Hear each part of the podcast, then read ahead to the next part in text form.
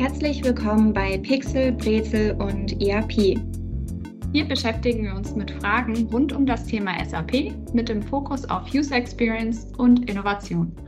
Und dafür holen wir uns Unterstützung von Gastexperten und Expertinnen und laden euch zu kleinen, verständlichen Wissensnuggets zu den ERP-Themen ein. Patrick, vielen Dank, dass du dich heute auf dieses Experiment einlässt und unser Gastexperte bist. Ja, hallo und sehr gerne. Bevor es losgeht, möchten Marina und ich, die heute moderieren, uns kurz vorstellen. Ich bin Lisa Töpfel und Senior Business Consultant im SAP UX Team bei Bearing Point. Bisher habe ich mich vor allem mit SAP, User Experience und Innovationsthemen in der Industrie beschäftigt. Und ich bin Marina Köberlein, Business Consultant bei Bearing Point am Standort in Stuttgart. Und ich betreue Projekte im Bereich User Experience, vorwiegend im öffentlichen Sektor. Aber jetzt zum Wichtigsten, unserem Interviewgast Patrick. Stell dich doch bitte auch kurz vor. Hallo nochmal, ich bin Patrick Weyers, Senior Manager bei Bearing Point am Standort in Hamburg. Ich bin seit 15 Jahren in der Firma und in meinen ersten Jahren bei Bearing Point habe ich mich mit SAP-Portalthemen beschäftigt, also dem äh, Vorreiter ähm, des heutigen SAP Fiori sozusagen. Ich habe in verschiedenen Funktionen dann in unterschiedlichen SAP-Template- und Rollout-Projekten mitgewirkt und mich dann für einige Jahre auf die Bereiche SAP Access und Identity Management spezialisiert. Heute leite ich innerhalb unserer SAP Innovation Community das SAP User Experience Team in Deutschland und zusätzlich bin ich mitverantwortlich für den Aufbau unseres Delivery Centers in Bangalore in Indien. Also zwei ähm, sehr spannende und äh, sehr unterschiedliche Aufgaben aktuell. Vielen Dank, Patrick. Kommen wir direkt zu unserem Kernthema der drei Folgen, SAP Fiori. Wenn wir von Fiori sprechen, was ist damit eigentlich gemeint? Eine sehr gute Frage und gar nicht so leicht zu beantworten.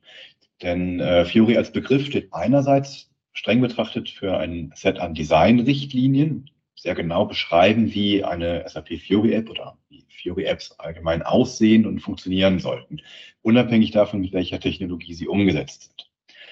Ähm, darüber hinaus steht Fiori aber auch für die gesammelten SAP Fiori Apps, die von der SAP und auch von Partnern wie zum Beispiel der Bearing Point bereitgestellt werden.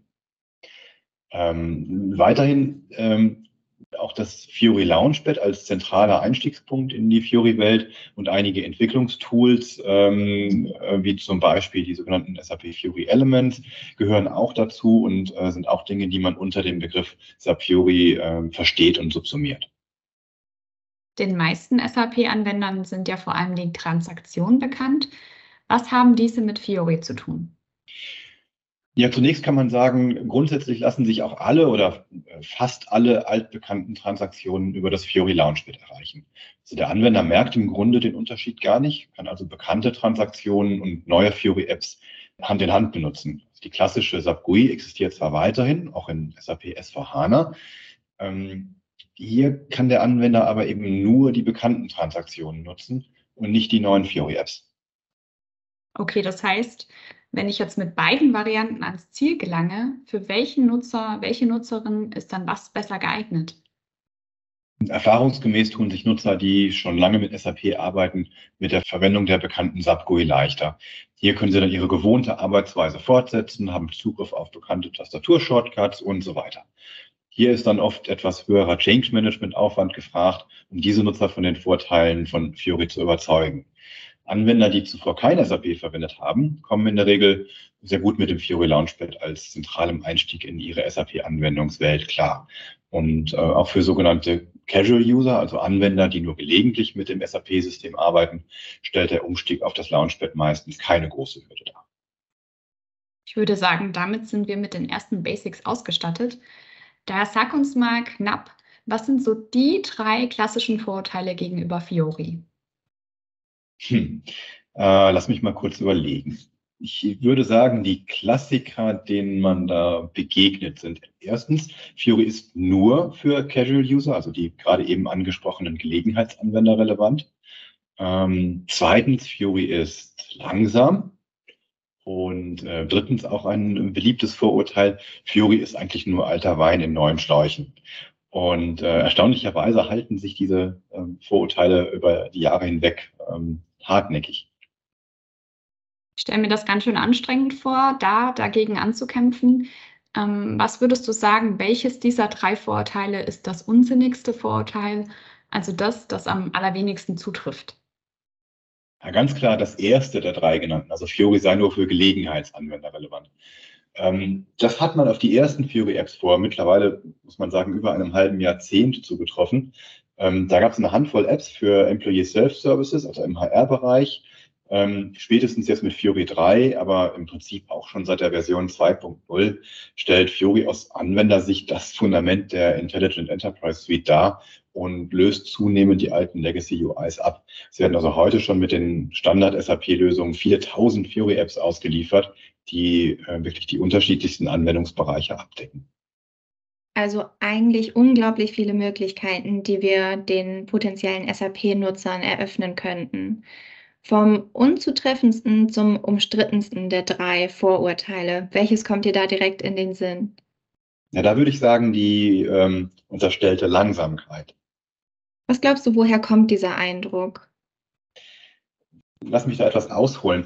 Also man unterscheidet in der, in der IT ja zwischen sogenannten Fat Clients und Thin Clients. Ich würde jetzt die gute alte SAP GUI als klassischen Fat Client bezeichnen. Also bevor der Anwender mit der Arbeit beginnt, ähm, lädt man, lädt er sich viele Gigabyte an ähm, Softwarekomponenten, SAP-GUI-Komponenten in diesem Fall und runter und installiert sie ähm, auf dem Rechner. Das ist dann der, der Client. Ne? Ähm, Fiori hingegen als Beispiel für einen Thin-Client läuft prinzipiell im Webbrowser und lädt dann neben den abgefragten Daten die benötigten UI-Komponenten immer dynamisch dazu. Das kann dann insbesondere bei der ersten Benutzung und auch bei ungeeigneter Konfiguration oder auch bei netzwerkbedingten Performance-Problemen dazu führen, dass sich das Fiori Launchpad und das Laden der Apps ähm, langsam anfühlt. Du hast die Konfiguration angesprochen. Warum lohnt es sich, da genauer hinzuschauen? Naja, das Launchpad kann immer nur so schnell sein wie die langsamste Komponente in der Netzwerk- oder in der Kommunikationskette.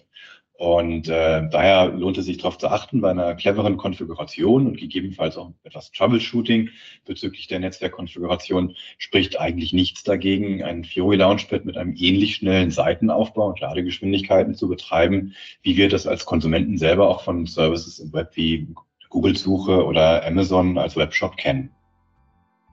Danke bis hierhin erstmal. Ich würde sagen, das ist schon mal ein sehr gelungener Vorgeschmack auf das Thema der nächsten Folge. Absolut. Das nächste Mal haken wir bei Patrick dann noch konkreter für euch nach, welche Aspekte für die verschiedenen Stakeholder relevant sind. Unter anderem die Totschlagargumente für jede Managemententscheidung.